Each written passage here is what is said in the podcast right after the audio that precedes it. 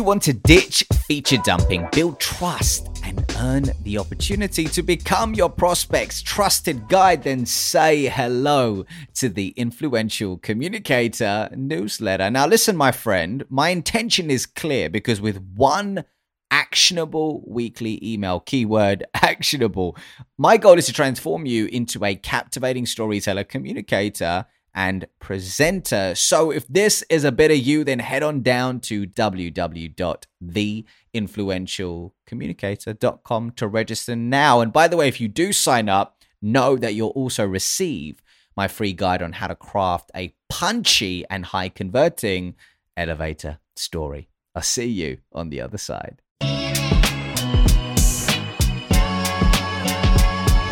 Welcome to the Influential Communicator Podcast, where my mission is to help B2B salespeople sell more by becoming authentic storytellers and impactful communicators without suppressing who they truly are or their values. I'm your host, Ravi Rajani, and without further wait, let's get into it. Many, many years ago, Todd Caponi was a mere mortal working in the C suite for a company called PowerReviews. And one morning, Todd and his leadership team were sitting around a table and they said, Hold on, I wonder how many buyers interact with websites versus salespeople when making purchasing decisions. And boom, just like that, man, the research was commissioned and Northwestern University were leading the way.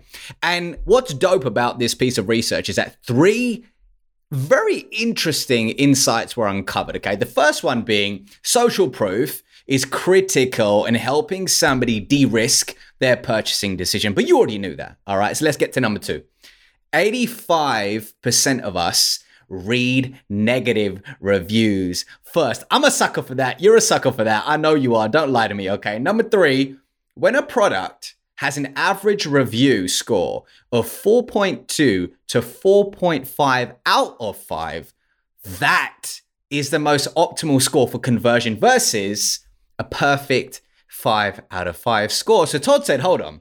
But does this notion of imperfection winning the day actually hold in human to human selling? And the science pointed to one thing leading with your flaws being transparent about them and unapologetically owning them is the key to building trust and earning the opportunity to guide somebody from pain to glory. And hey, as Arthur Dunn once said, if the truth won't sell it, then don't sell it, man. Don't sell it. He didn't say man, I'm saying that, but maybe he did. Who knows? But anyway, a few twists and turns later, Born was Todd's book, The Transparency Sale, later followed by The Transparent Sales Leader, and enter Todd's career as a speaker, author, and consultant. And today, people, I'm hanging out with the dude himself to discuss the art of transparent negotiation.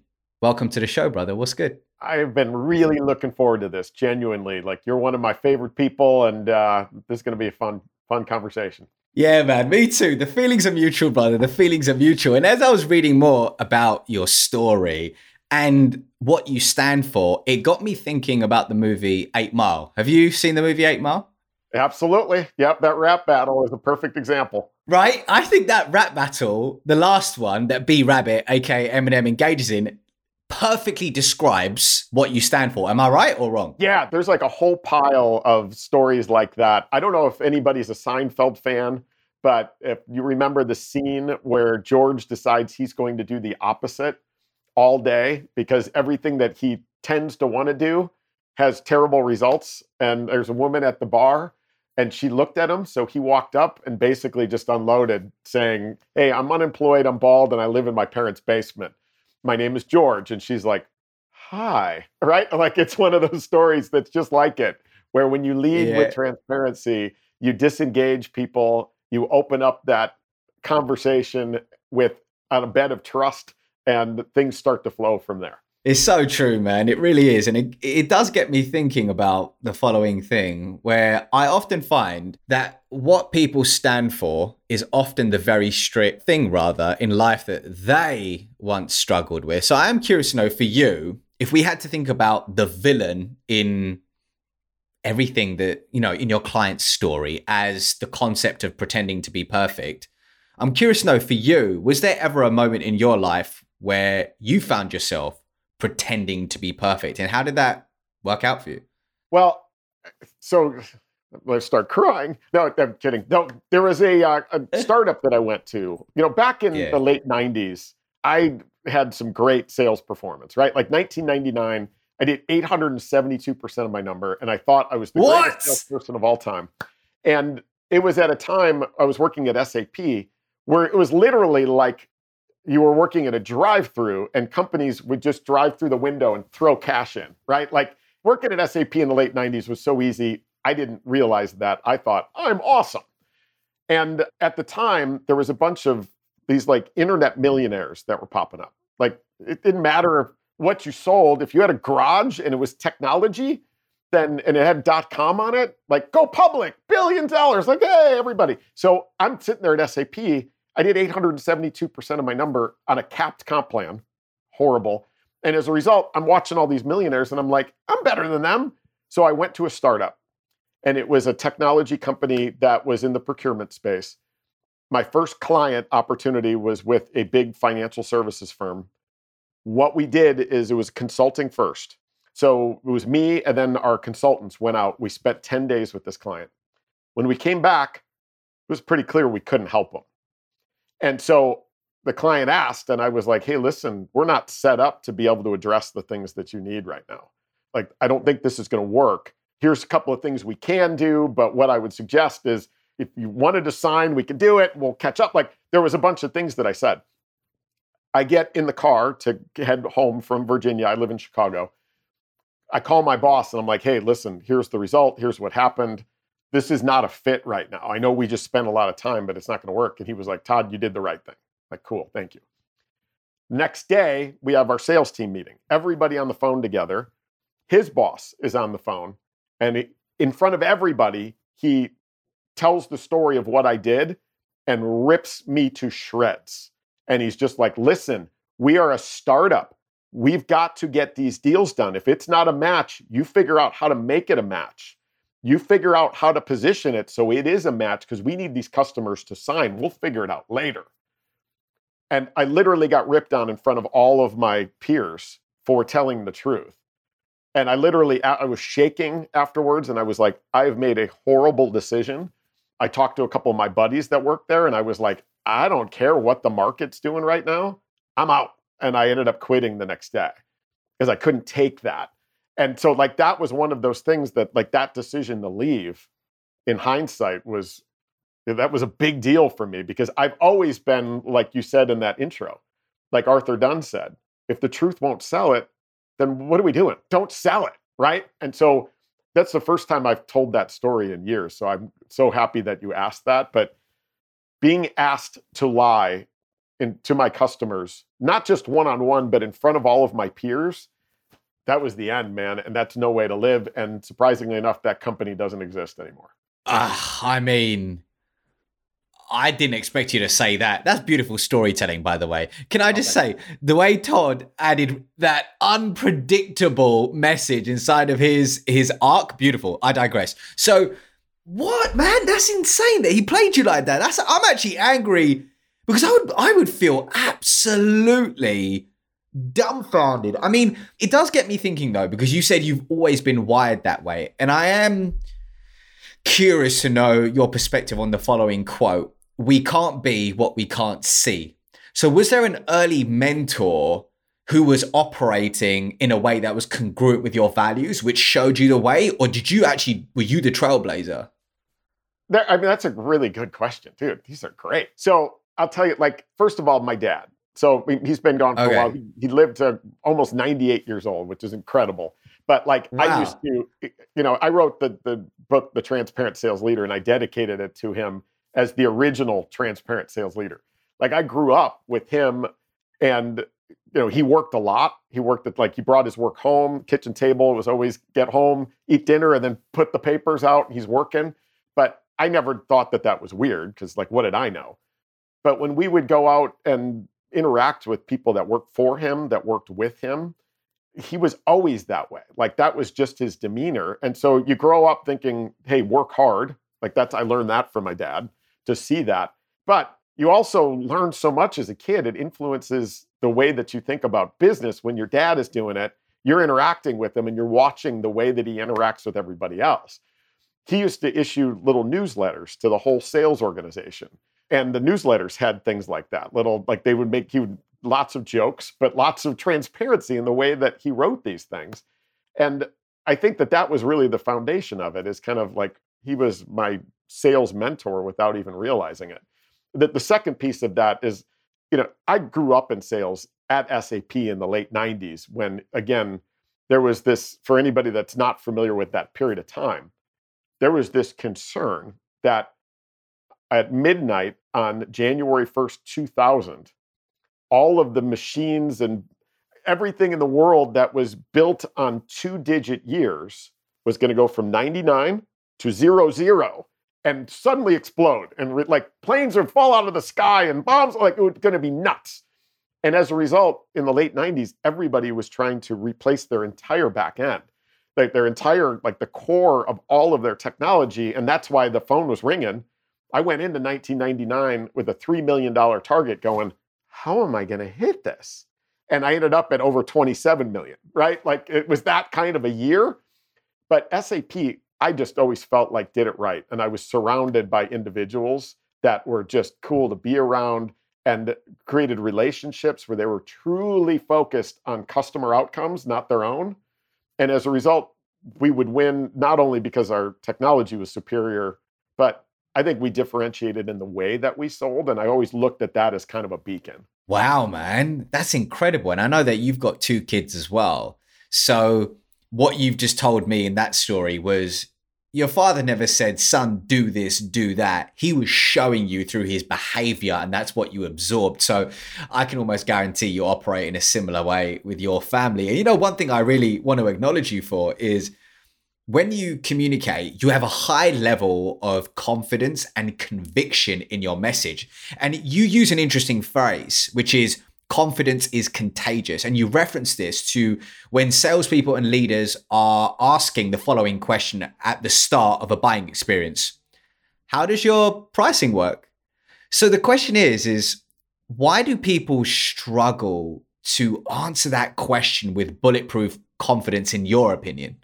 You know, it's funny that, um, so the other thing about me that we haven't brought up is when cool people are doing cool things, like on the weekends, I'm reading late 1800s, early 1900s books and magazines on sales and sales leadership.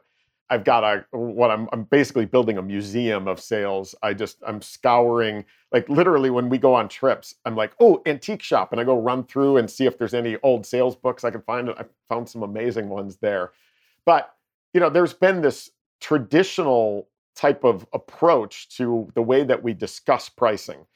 That comes there's a quote from 1926 it's horrible. Like I, I, hate it.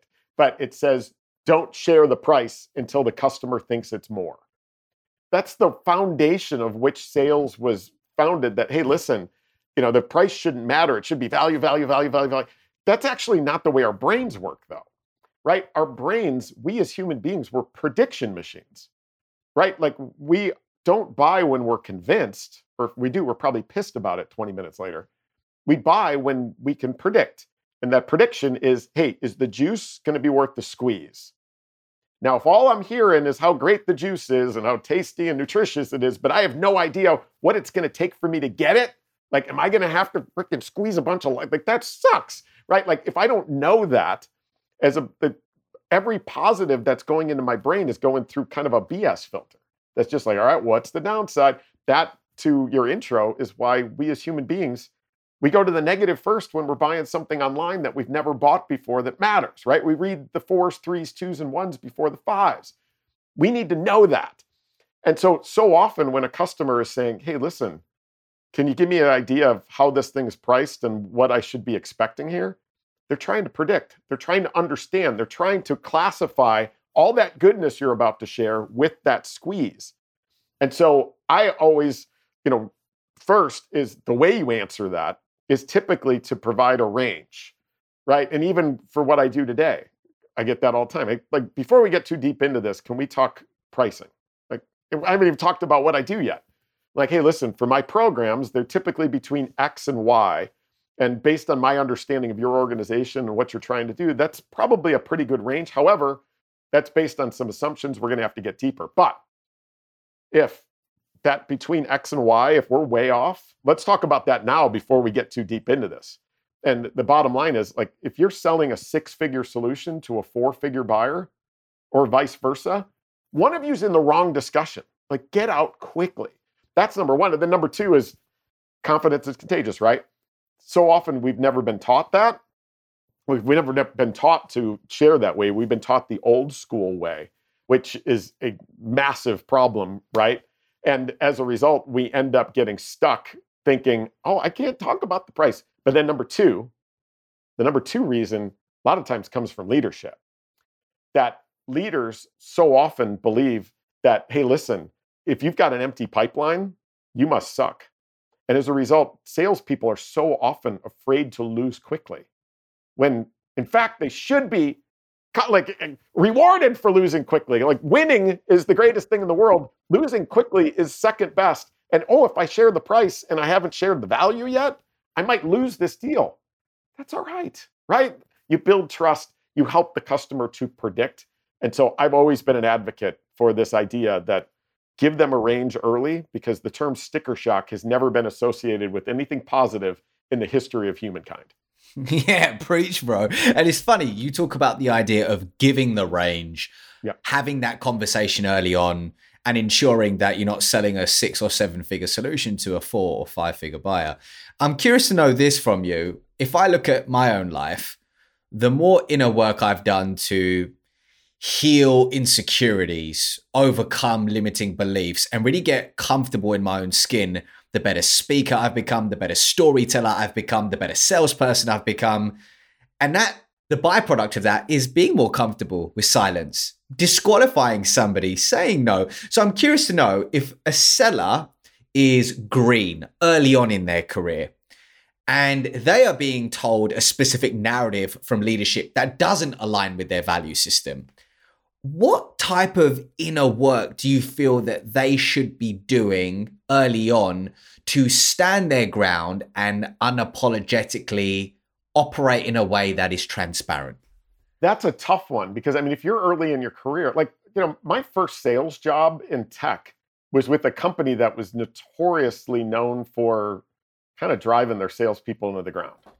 Really? I remember one time, and I was the company, it's I'll share it. It's Computer Associates, uh, CA, also known as Creative Accounting. Bad joke, but their president went to jail for a while for doing some shady things. But the point is, I worked there very early in my career.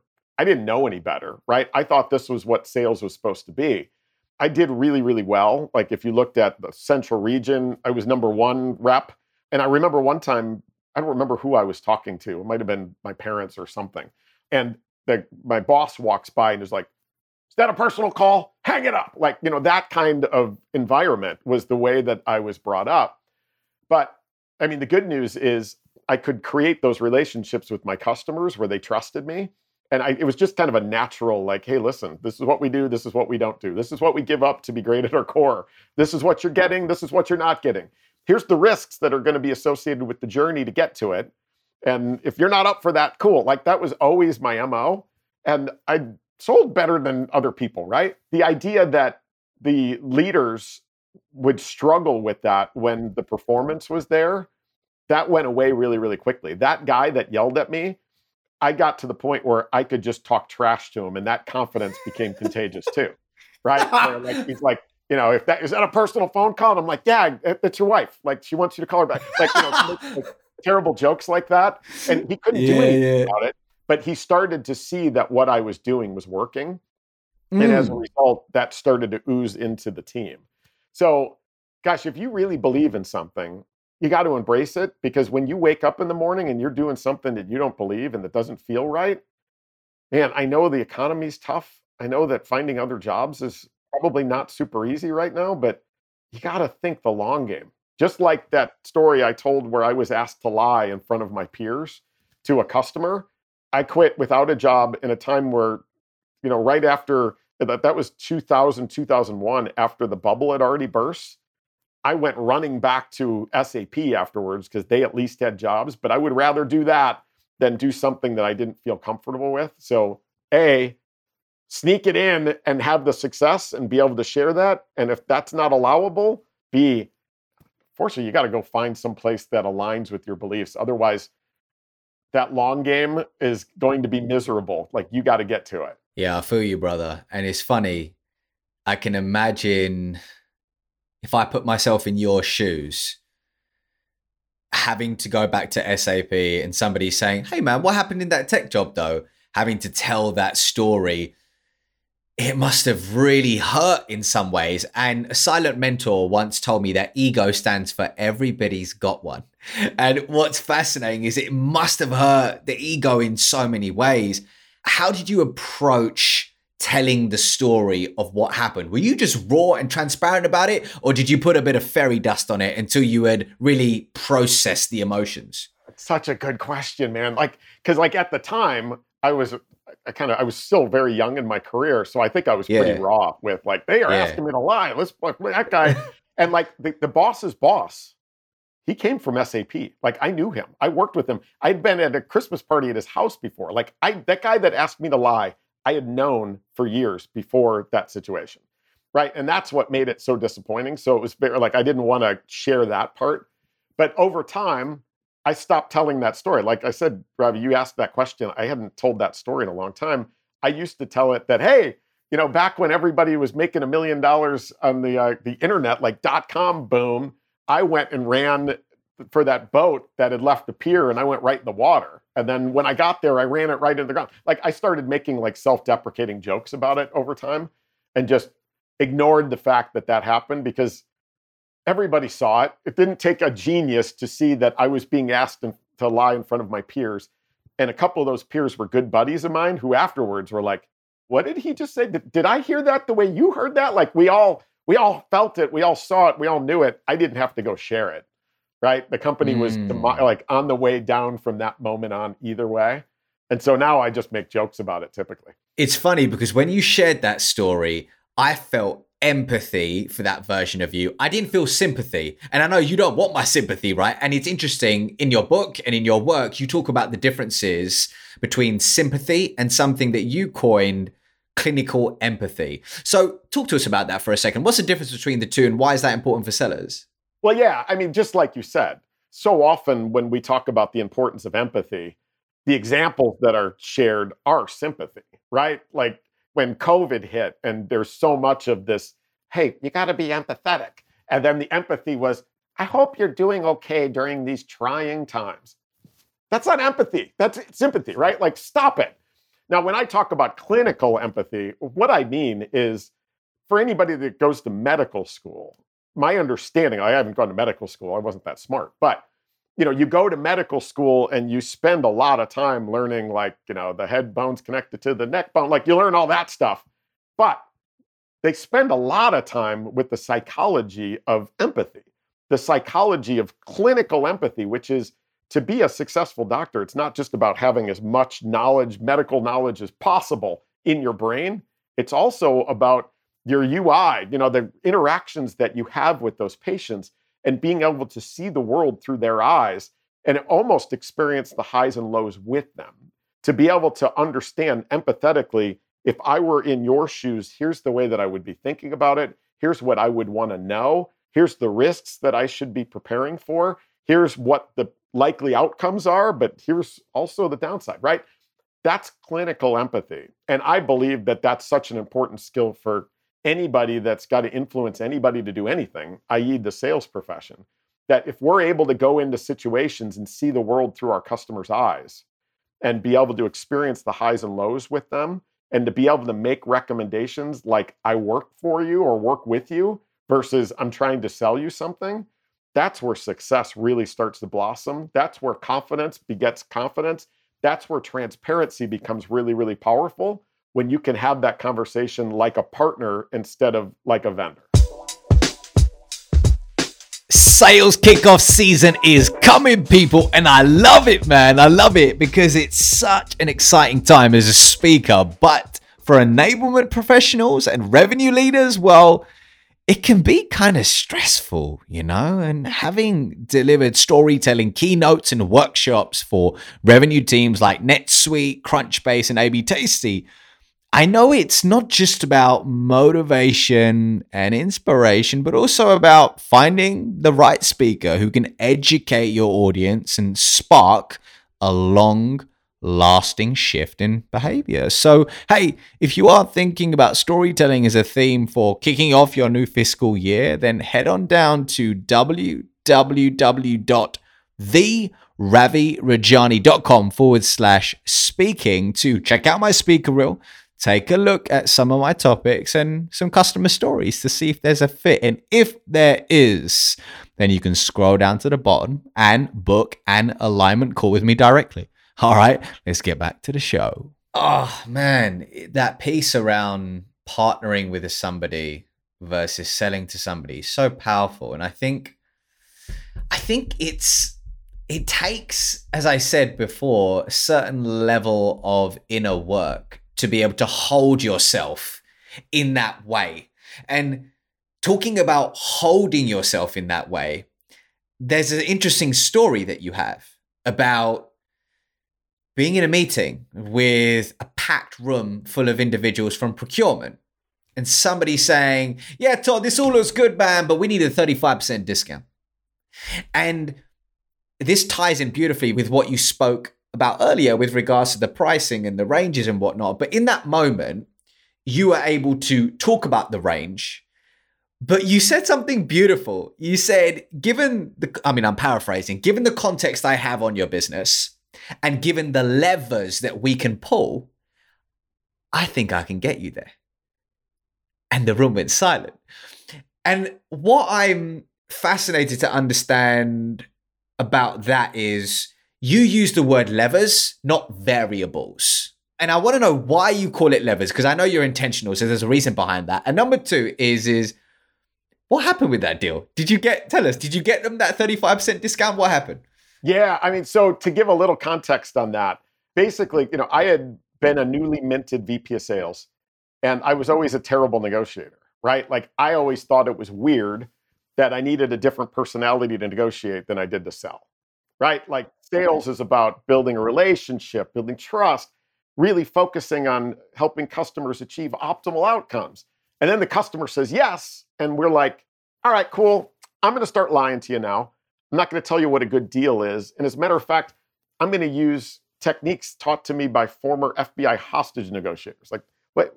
No, you know, in the, the as a service or subscription economy, especially, but even with the blowhorn by which individuals can share their experiences, the deal is no longer the peak like it was in the 90s when so many of these techniques were developed, 80s, 70s, way back.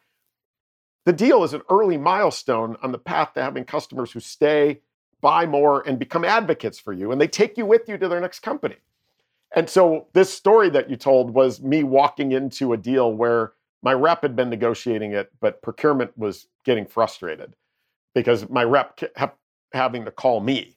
And they were finally like, could you get that guy you're calling down here? Let's get in a room. And so I walk in and yeah, they brought the whole procurement team. And it, it was a multi-billion dollar company. This deal was a million and a half dollars a year for three years. So it's not that big. Like I don't know why the whole procurement team had to be there.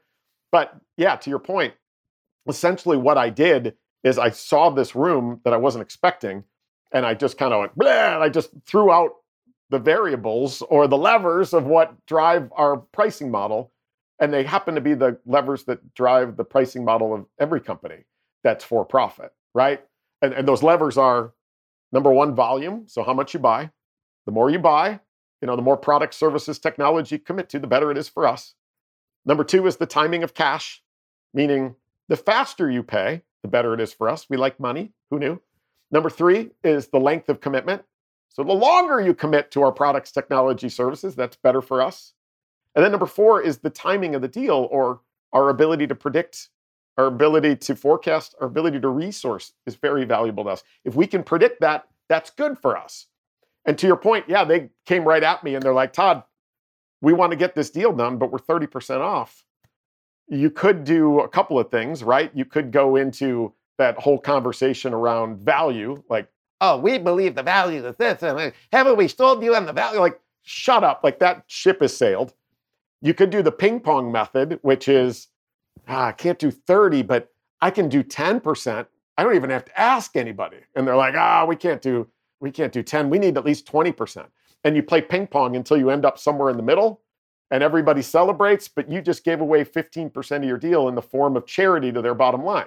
Now, what we did instead is to say, hey, listen, you know, those four variables, those four levers that we talked about, there might be an opportunity for us to get pretty close to that 30% you're looking to do, right?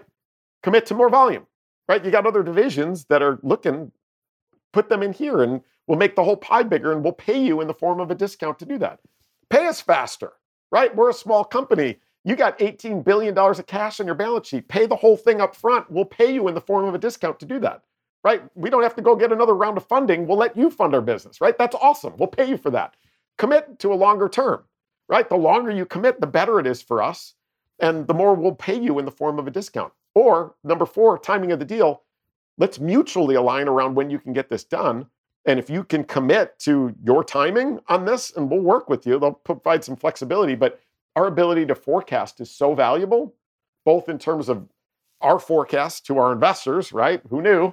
But for us to be able to resource this deal, our ability to forecast that's so valuable that we'll pay you in the form of a discount to do that. Then we went through the percentages and they ended up paying us three years upfront for a discount and they helped us forecast, right? So we aligned around mutual timing, not the, hey, this weekend only, that kind of crap.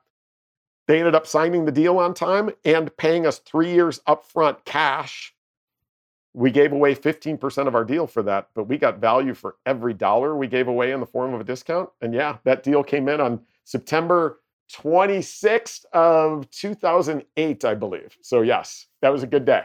Damn, brother. There's so many golden nuggets in there. And you know what was coming up for me as you were talking, bro, is the concept of the scars of the past. Well, that's what I call it. Whereby if somebody's been burned before on one of those levers, the sensitivity around it is going to be heightened. How do you personally understand the story that a buyer is telling themselves due to a scar of the past? And then how do you overcome it? First, how do you identify it? And then how do you overcome that in that situation? Yeah, I mean, think about so so many of us that are doing, especially the bigger deals with bigger companies.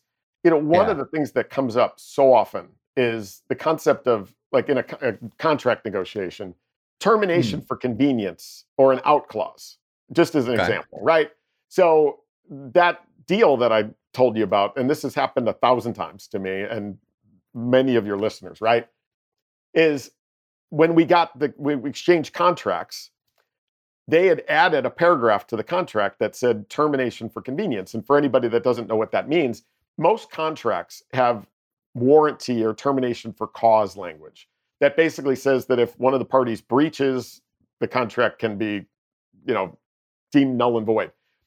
So many of these companies, though, they want to add this convenience clause that says, hey, we want to reserve the right to get out at any point for any reason, right? Like we just want that ultimate flexibility that this company was in the oil services industry. And they're like, hey, the oil services industry is unpredictable. So we need this clause, right? And so they pop that in there. And so part of that, you know, been burned thing is like, hey, the industry is unpredictable, so we need flexibility. That's number one. But you know, number two is we took that clause out, sent it back. They put it back in, sent it back, right? We played that ping pong game. Finally, we get on the phone with the lawyers and we're going through all the points and we get to that paragraph. And they're like, hey, we need this paragraph in there, right? I'm like, well, tell me a little bit more. Like, what's driving that? And their answer was, well, we have it in all our vendor contracts. Bullshit. All right. But yeah. But they also said, hey, listen, when there is a problem, most of these things create so many barriers that it becomes very difficult for us to be able to actually execute on termination for cause or warranty language. And so that's the problem that we face. So that's why we want termination for convenience. Thinking about the levers again, you can use the levers for everything after that human to human conversation, my answer was this to say, hey, listen, as you remember, our pricing is based on four things how much you buy, how fast you pay, how long you commit, and when you sign. Remember, we mutually aligned around that. The pricing that you have and the whole structure of this is based on your three year commitment to our products, technology, and services. if you want termination for convenience, you can have it, but you're probably not going to like it because it basically renders that length of commitment moot, right? It becomes instead of a three year deal, it's essentially a month to month, and your price would have to reflect that. And that is significantly higher. Now, before you freak out, though, let's look at the termination for cause and warranty language while we have the lawyers on the phone here and just make sure that you've got a comfort level with the flexibility you would have if somebody breaches, right? But if we're both doing our part here and you're having success, termination for convenience should be a one in a million risk. And I don't know if that's something that you're not willing to do, then we'll share the month to month pricing. Again, it's significantly higher. Silence, like you said, complete silence. And I'm like I IMing my rep, like, put your phone on mute. They got to be the next one to talk. But sure enough, they're like, ah, Chris was the rep. And they're like, Chris, could you send us that month to month pricing so we can look at it? But yeah, let's go to the termination for cause and warranty language and make sure we feel comfortable with that. Sure enough, termination for convenience went away, right? So the advice is for all of these things that come up, to your point, most of the reasons why they're asking for them is they've been burned, right? The industry shifted and they couldn't get out of their contracts. They had a cause issue with a client, the termination for cause was too tightly worded and they couldn't get out, right? But those are the things that are driving so many of those things. So be a human being, but then if you can go back to those levers again, you'll end up having a conversation that makes sense because their business is run on the same levers you, yours are. Mm, mm-mm-mm. Smoother than Ryan Gosling in the movie Crazy Stupid Love You Are, Mr. Caponi.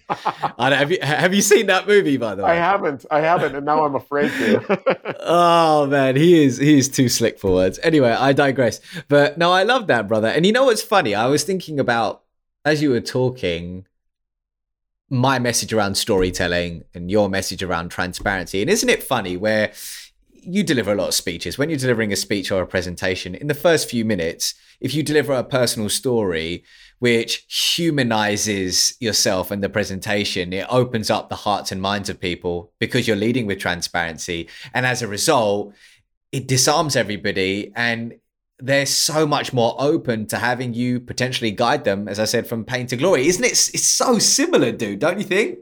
Yeah, it's funny. You know, I love, you know, Ravi, the part of the reason that I said yes to this so quickly is I just I love what you talk about and I love the focus. And I've been such a long advocate for that approach, right? And what blows my mind, I don't know, like I want to go back in the history. I haven't found it yet as to when the traditional presentation choreography was designed. That, you know, starts with the mission slide, like, you know, we believe in a world of whatever. And then slide number two is all the awards that they've won.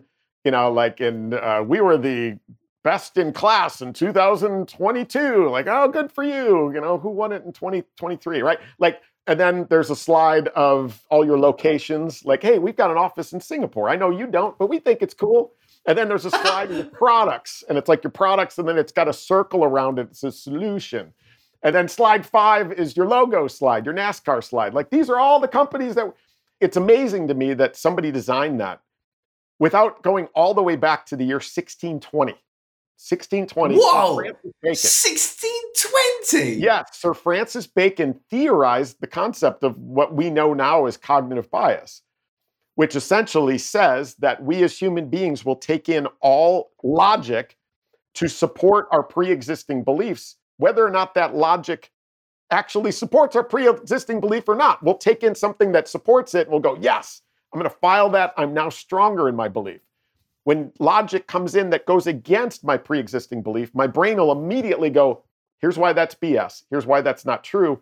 It'll configure an argument against it. And now you're even stronger in your previous belief anyway, right? Logic polarizes. And just like what I just said with those slides, Side note, like that joke I made about 2022 vendor of the year. I had a client of mine that was in the antivirus space. And we we did a little program around how do we re-choreograph this thing. And uh, they wanted, they sent me their slides. And sure enough, slide number two was their award slide. And I think this was early, this was early 2020. And on the slide, it said we were best in class award winner for 2018, best antivirus solution. Right. And so I take that from both I'm a supporter walking in and I'm not a supporter walking in. And so as a supporter, I'm like, oh, that's impressive. There's a lot of companies in that space. Like, bravo. But then I did like not a supporter. And I look at that and I'm like, oh, that's like, congratulations. Hey, can you let us know who won it in 2019? Because apparently it wasn't you. And maybe we should be talking to them, right? Like, that's the way that we've got to be thinking about logical arguments. The NASCAR slide, the logo slide, like that's a case study all in itself. Like how you can polarize an audience more quickly than any other slide. Throw a NASCAR slide early in your slides, right? It polarizes audience in an amazing way. Now, like my approach, this is going to sound nuts, but it actually follows the choreography used in reality makeover TV shows. All right, so reality makeover TV shows. Have you ever seen like Queer Eye or Restaurant Impossible or Extreme Makeover Home Edition or Bar Rescue or The Biggest Loser, they all follow the exact same choreography that not only tells a great story, but it is focused on making the individual, the participant, the hero, right? And it leads to the solution, not leading with it.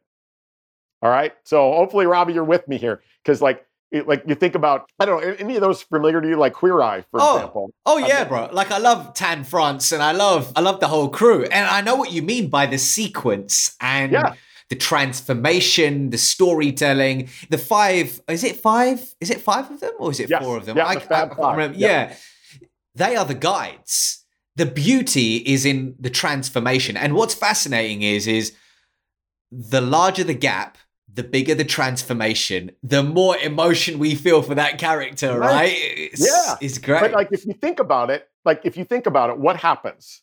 Well, the, the individual has raised their hand, right? It's not yes. like the Fab Five are walking down the street going, "Wow, you're a terrible loser." Like, no, they raise their hand just like an, in, you know, just like an inbound lead or somebody that agrees to accept an appointment with you.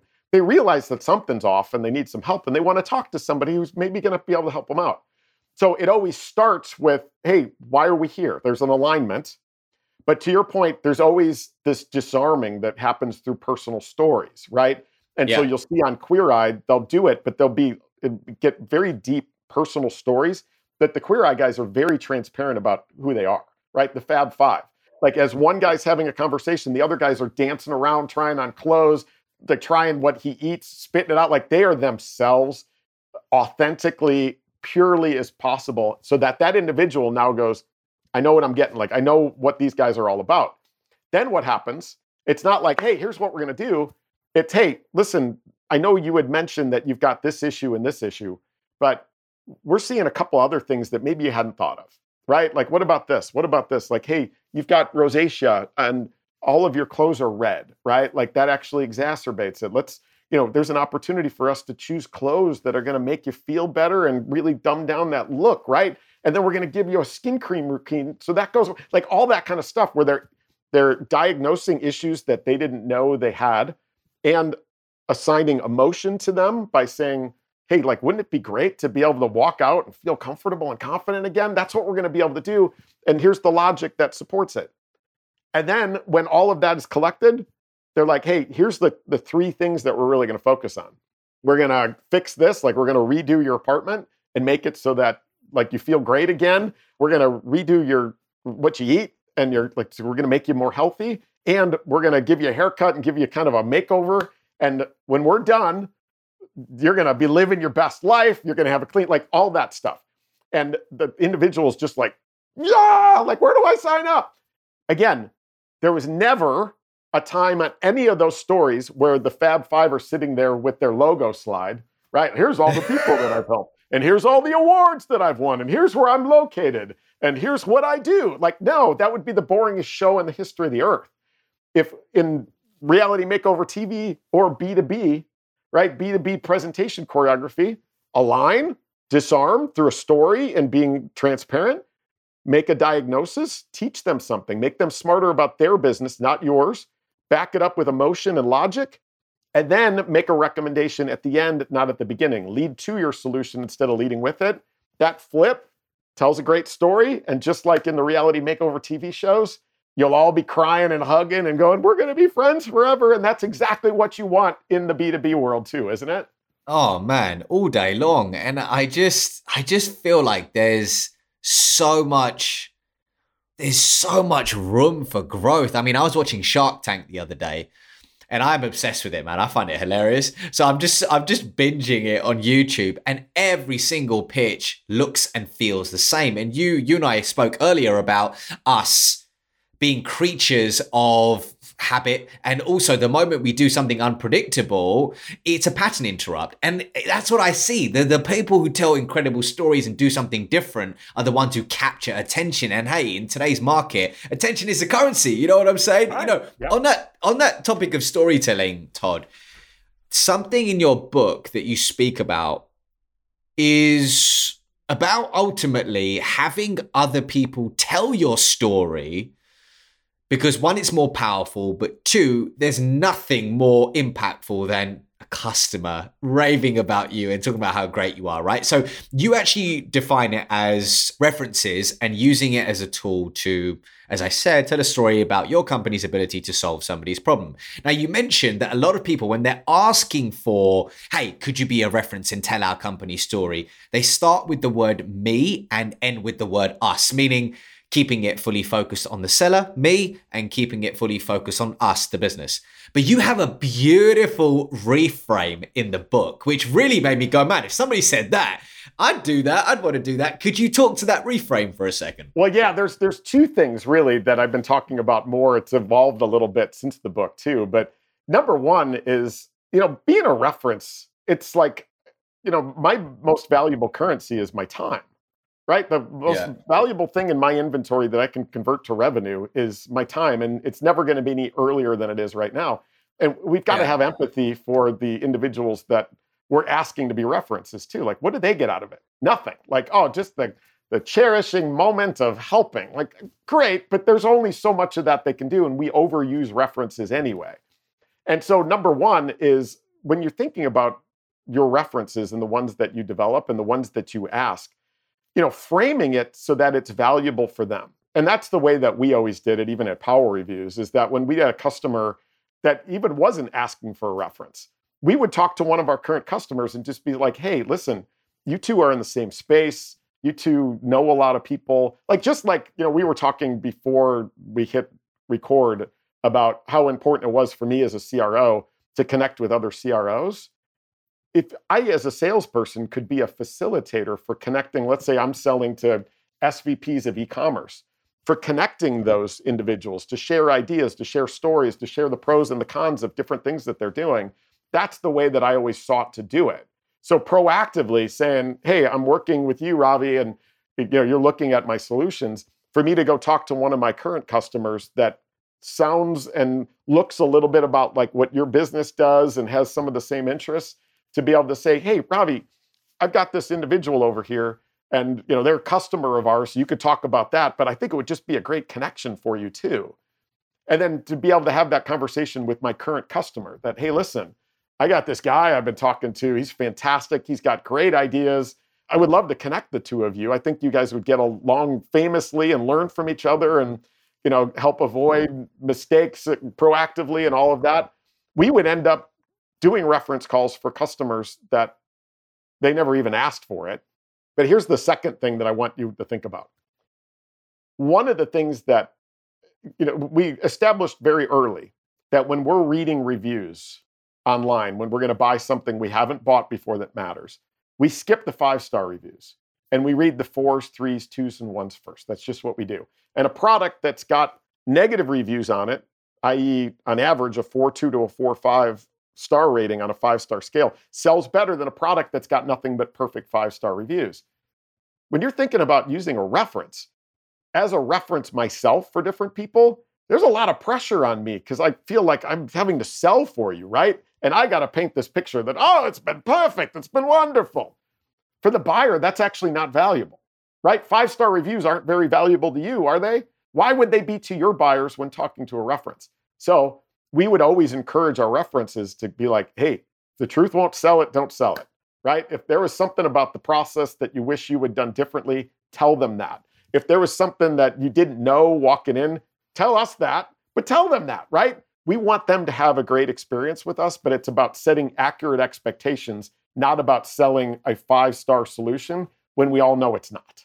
And that ended up creating more comfortable conversations for our references, but it also opened up more references too. Like the customers that had had bad experience that you know weren't perfect, they could be great references for us. And they were. They were our best references, right? So those two things, make it valuable for the reference, create connections, help them learn from one another. And then number 2, encourage your references to not speak five star speak because you're not.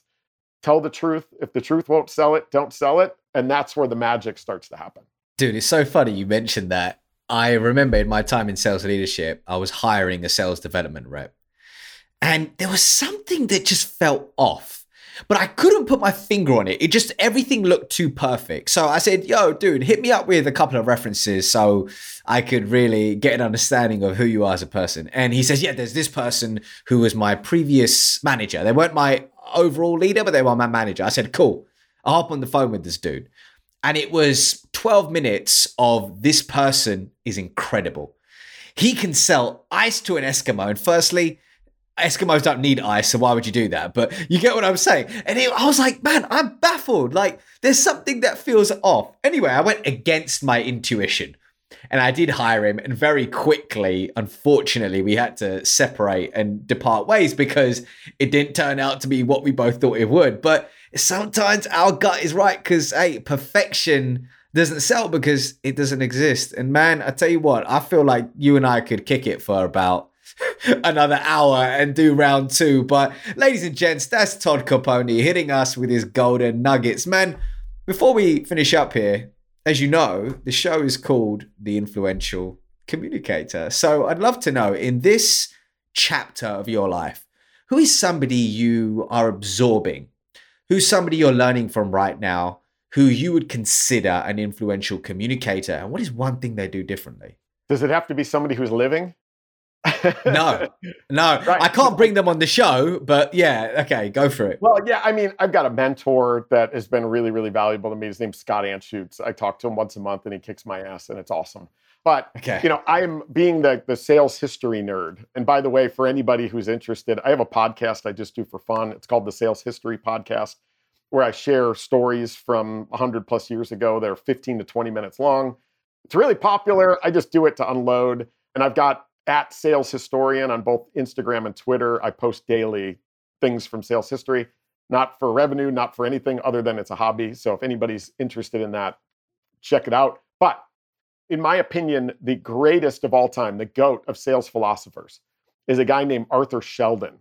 Arthur Sheldon, back in 1903, set the foundation for what selling is today. So much of what we do, our processes, our structures, our methodologies, came from that guy in 1903. He wrote a number of books. He's got a quote that I love, you know, the, the Arthur Dunn quote if the truth won't sell it, don't sell it. I use a lot.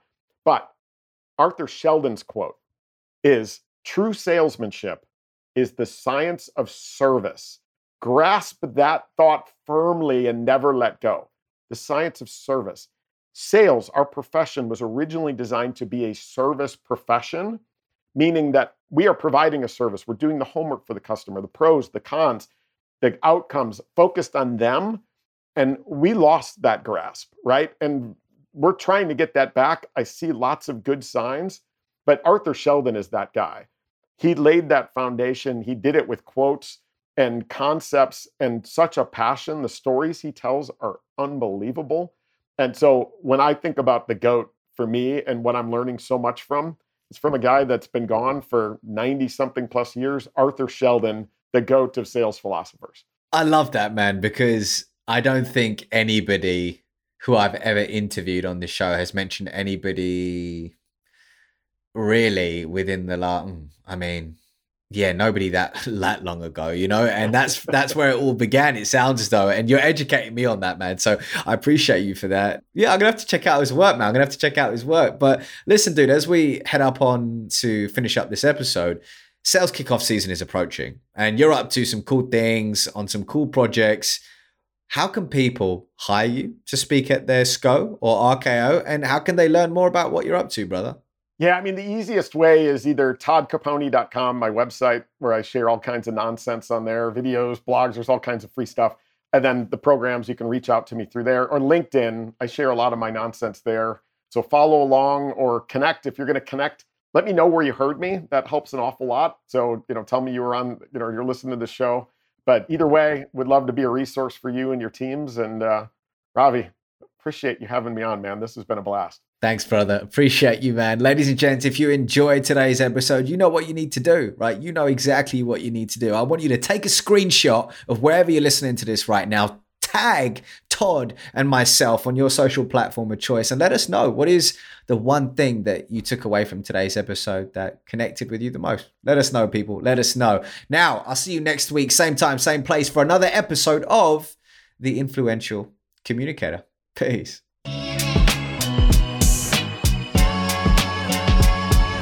I have a question for you, my friend.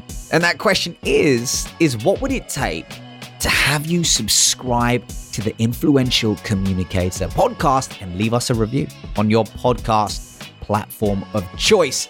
Because I tell you what, my friend, my big mission is to help B2B sellers and all listeners of this show sell more by becoming influential storytellers and communicators without without suppressing their personality and disowning their value. So, hey, the more the word gets out about this podcast, the more people we can gather on this mission. So, if you could support me, then hey, that would be dope. And if not, that's dope too. Either way, I got love for you. All right, I'll see you on the other side.